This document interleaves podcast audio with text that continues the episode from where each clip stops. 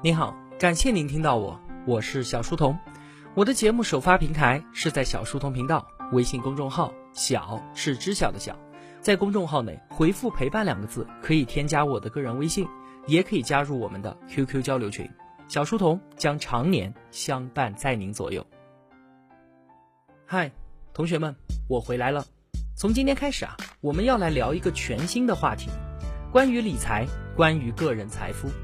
要解读的这本书呢，是被誉为全球最好的理财入门书的《富爸爸穷爸爸》。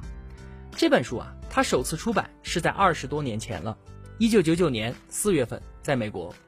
在此后的二十多年时间里面呢，它的销量可以说是经久不衰，各大图书销售和推荐榜单上面都可以看到它的名字。如果你是一个喜欢读书的人，是绝对不可能不知道它的大名的。这本书至今全球销量大约四千万册，影响了无数人的金钱观和价值观。对于这本书的评语啊，多半是说他提出了很多切实可行的投资策略和理财方法，指导人们创造财富，最终呢走上了财富自由之路。但是啊，我个人从来都不觉得《富爸爸穷爸爸》是一本急功近利的财富指南。为什么这么说呢？因为啊，如果有人告诉你读一本书就可以让你变得有钱，走上财富自由之路，你觉得你会相信吗？反正啊，这样的论断我是从来都不相信的，那我就更不可能对你说出这样的话。那我们要来聊这本书，它到底给我带来了什么启示？它最大的意义在什么地方呢？要回答这个问题之前啊，我们先来看一个普通孩子的人生道路。话说呢，一个孩子出生之后慢慢的长大，进入学校当中去学习，无论孩子的学习成绩好与不好，其实没有太大关系，只要别太差就可以了。稍微努努力，上个大学，甚至读完研究生也没啥太大问题。很快的呢，他走出校园，找到了一份安稳的工作，可能是医生，可能是律师，或者呢是公务员，这样父母眼中的好工作，父母啊也自然引以为傲。孩子开始挣钱了，同时也像所有的同龄人一样开始消费自己心仪的商品。后来啊，他找到了自己心爱的人，生活呢看起来真是幸福美满。因为夫妻两个人都有工作，有两份收入，于是他们决定买房子，买汽车，制定旅游计划，并且也决定要孩子。甜蜜的负担从此刻开始了，他们需要越来越多的钱。到了这个时候啊，工作变成了他们最最重要的事情，因为这是他们唯一的收入来源。期望升职加薪，或者重新回到学校学习更多的专业技能，甚至啊还要做第二份工作，以便赚到更多的钱。他们的收入上升了，但是他们当然也要交纳更多的税金。等到孩子好不容易长大，又要为孩子的大学学费和自己的退休金做更多的考虑。这对快乐的夫妇不仅要为公司的老板工作，还要通过纳税为政府工作，还要通过还房贷和还信用卡为银行工作。他们终生都不得不辛苦的工作。最后啊，他还会这样告诉自己的孩子，说你要努力学习，然后去找一个安稳的工作。于是这样的人生在下一代的身上又重复的继续循环着。这个孩子的人生道路啊，是不是和我们绝大部分人的人生都完美的重合了呢？在收听节目的同学当中，当然不乏创业者和事业有成的成功人士，但是绝大部分同学，我想啊，还是和我一样，为了每个月的工资忙碌着，每个月的房贷和每年孩子的学费都在催促着我们马不停蹄的奔波。还有更多年轻的同学，每个月在消费了自己心仪的商品之后，能够收支平衡就已然不错了，几年下来估计也攒不下几个钱。就算有点积蓄，但是面对高企的房价，如果没有父母的支持，也只能是一声叹息，然后第二天继续早九晚五的生活。这似乎就是一个令人无法抽身逃脱的循环。我想这应该就是我们这些上班族的切肤之痛吧。我也在忙碌之余会问问自己，依靠给别人打工，我能有一天变得富有吗？我能够实现所谓的财务自由吗？我想啊，答案一直都是清清楚楚地刻在心里，根本就不可能。为什么呢？因为像我们这样为了消费而每天忙碌，上班挣工资；为了更多的消费而更加的努力工作，挣更多的工资。这根本就不是任何一个富人他的生活方式和赚钱方式。如果跳不出这个被作者称之为老鼠赛跑的陷阱，那我们永远也不可能实现梦寐以求的财务自由。有一句话很流行，说没有哪个矿工是因为努力挖矿而变成矿老板的。这句话虽然是一句戏谑的调侃，但是它也道出了部分的真相。在我们这个时代啊，如果像父辈给我们的建议一样，我们也和自己的孩子说，你要好好念书，然后为了工资找一份安稳的工作，这其实已经是一个过时并且愚蠢的建议了。为什么？因为我们周围的世界已经改变了，而这句忠告却一直都没来得及改变。当今社会啊，富人和穷人正在使用两套完全不同的游戏规则。举个例子啊，比方说当一家公司宣布裁员会发生什么事情呢？我首先想到的是啊，有很多像我这样的打工者会被解雇，而他们的家庭将承受巨大的伤害。但是这家公司本身又会发生什么事情呢？尤其是对于上市公司来说，当他宣布裁员的时候，那他的股票通常都会上涨，因为公司通过自动化或者是整合人力资源，减少人工成本，这是市场非常喜欢的消息。自然而然，这家公司股票的持有者，也就是那些富人，就会因此获利。所以啊，你看，公司裁员这同一件事情，对于打工者和投资者来说，却造成了两种截然相反的结果。这就是富人和穷人拥有两套完全不同游戏规则的直接体现。在书里面啊，记录了这样一个小故事。话说呢，有一个孩子，他和自己的母亲说出了这样一番话。孩子说，妈妈，请你跟上时代的脚步吧，看看周围那些富有的人，并不是因为受到了良好的教育才致富的。我不想将来像你和爸爸那样辛苦的工作，你们确实买了房子和很多玩具给我，但是如果我听你的，我将来只能和你一样，更加努力的工作，换来的却是更多的税负和更多的债务。现在已经没有什么工作是稳定的了，我也知道我已经不可能再寄希望于社会保险或者是公司的退休金了，我只能够去寻找新的出路。那孩子对面的母亲接下来只有长时间的沉默，因为她知道自己孩子所说的是对的。而这番对话可是发生在二十多年前的一九九六年的美国。本书的作者就说啊，在今天这个迅速变化的时代，你给孩子最最危险的建议就是去学校好好念书，然后找一个安稳的工作。这可并不是说学校的教育没有用，而是说单凭学校的教育，孩子是不足以应对我们这个真实的世界的。他需要学习更多，懂得更多现实生活当中的游戏规则。在作者看来，使一个人变得富有的，并不是我们自己的智商，也不是现在很多人所看重的情商，而是一种财商。财富的财，智商的商，财商，或者、啊、我们可以叫它金融智商。财商的高低呢，是一个人的金钱观以及他对于会计、投资、市场、法律等等知识的了解程度以及运用能力的一个综合评价。我们这个世界上拥有高智商和高情商的人其实是很多很多的，但是相对来说呢，富人却又那么的少，其实是因为拥有高财商的人确实不多。而遗憾的是啊，我们在学校的学习生涯当中所受到的财商教育是基本为零的。这是我们需要走出学校之后去自学的最重要的一课。而更加不幸的是，大部分人走出学校的那一刻，竟然自信地认为我的学习生涯结束了。但是被他们视为学习终点的这一刻，其实只是一个新的起点而已。之前啊，我就一再地强调，我们所有人都有一个共同的身份，也应该是终其一生的身份，叫做学生。我们在学校里面学到最最宝贵的东西，并非是某些知识或者是某些技能，而是获得一种学习新知识的能力。这种能力才是能够让我们受用一生的。不断地使用它，去拓展我们自己的认知边界，去拓展我们自己人生的宽度。那说到这里呢，富爸爸穷爸爸这本书对于我来说最大的价值到底是什么呢？它并不是告诉我们应该去买哪一只股票，去做哪一类产品的投资。它告诉了我富人和穷人思维方式的差异到底在什么地方。有一句很刺目的话，说贫穷本身就是一种专制。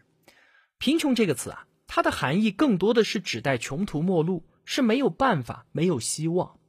贫穷的原因不是因为没有钱，就如同富人他富有的原因也不是因为钱，而是因为富人他有更多的办法、资源和机遇，而根本的起点是因为他拥有富人的思维方式。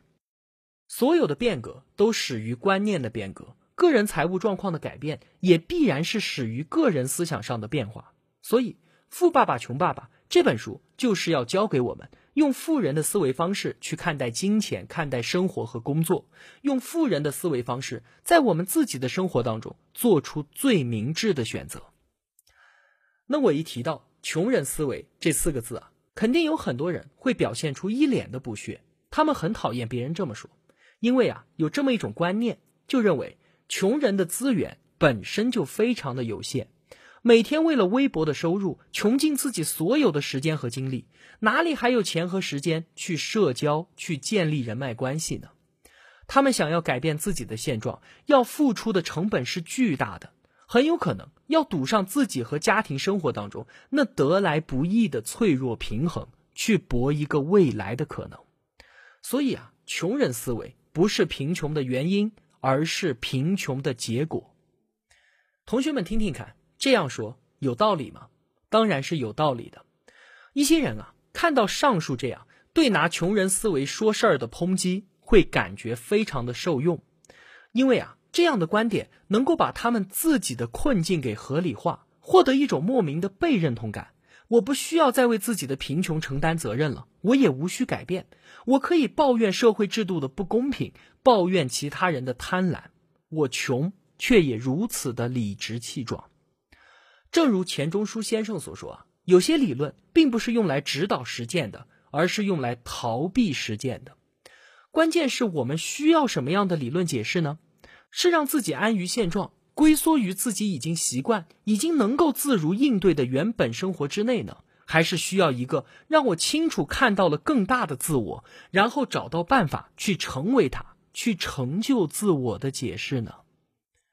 哈耶克说啊，金钱是最伟大的自由工具。承认我自己的贫穷，认识到自己在思维上存在缺陷，然后学习富人的思考方式，改善我们自己的生活，这并不是什么难以接受的事情吧。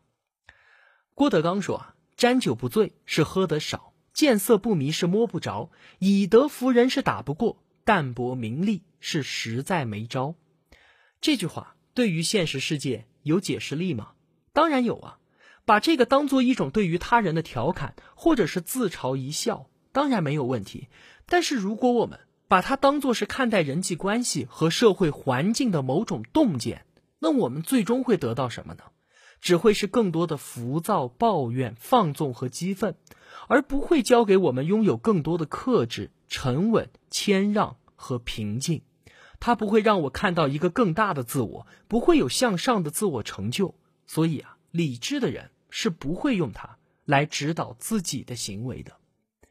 我们在认同某一理论的时候，需要清晰的知道我们自己内心深处相信它的目的到底是什么。如果是因为从中找到了让我自己原有行为合理化的解释，或者是能够找到逃避改变和安于现状的理由，那就请一笑而过，不必在意。而如果我们从中看到了自己需要修正的缺陷，看到了一个更大的自我，并向我们展示了一条自我成就的道路，那么就请正视它。我们今天聊的这一本《富爸爸穷爸爸》，它所提供给我的就是这样一套令我无法侧目的金钱观和关于个人财富积累的思维方式。那这本书的作者呢，叫做罗伯特·清崎，他是日裔美国人，企业家、投资人。清崎啊，出生在一个教师家庭，完成学业之后，他加入了美国海军陆战队，作为军官和舰载武装直升机的驾驶员，还参加过越南战争。从战场归来之后啊，清崎从商，经历了几次沉浮，在四十七岁那年，他成就了自己的财务自由，并且功成身退，选择退休。他十分热衷于教育，而且深深地感觉到富人和穷人之间的那条鸿沟正在不断地扩大。于是啊，他就开始教授人们那些只有富人才懂得的金钱游戏的规则，帮助人们培养财商。后来啊，他被誉为百万富翁教父和金钱教练。当今世界上许多卓有成就的人对于清崎所从事的财商教育都是推崇致至的，有人说他做的事情是有着巨大影响力并且深刻的，他正在做一件可以改变无数人人生道路的事儿。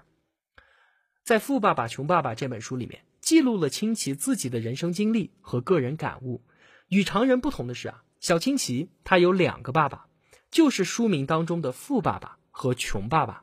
一个呢是他的亲生父亲，受过良好的教育，相继在斯坦福大学和芝加哥大学深造，拥有博士头衔。后来呢，任职夏威夷州教育厅厅长。他一辈子啊，可以说是勤奋努力，收入也算是丰厚。而这个已经让我们羡慕不已的成功人士，吃着皇粮的高级知识分子，却是清崎口中的穷爸爸。那富爸爸呢，是清崎发小的父亲，只有初中学历，是一位地地道道的商人、企业家。虽然没有生父那样渊博的知识，但是对于财富却有着自己高度清晰的认知，或者用书中的话来说，叫做拥有很高的财商。其实啊，这两位爸爸看上去都非常的成功，但是清崎的亲爸爸终其一生都在个人财务问题的泥潭当中挣扎，操劳一生之后离开人世，只留下了一堆的账单。而企业家爸爸呢，则成为了全夏威夷最富有的人之一，他身后留下的是慈善机构、是教堂和巨额的遗产。在小清崎成长的过程当中，都在不断的接受着来自两位爸爸的教育，但是两位爸爸的金钱观完全不一样，对待同一件事情的观点都在小清崎的耳边发生着激烈的碰撞。这样的碰撞就让这本书变得非常的有意思。一开始的时候啊，穷爸爸和富爸爸的事业都才刚刚起步，都在为事业和家庭奋斗着，并没有太大的贫富差距。而小清崎呢，也并没有简单的选择接受或者是拒绝某个人的观点，而是在长时间的思考和比较之后，做出了属于他自己的选择。那我们就先来看看两位爸爸的思想是如何碰撞的，从中我们可以非常直观的看到穷人思维和富人思维的不同。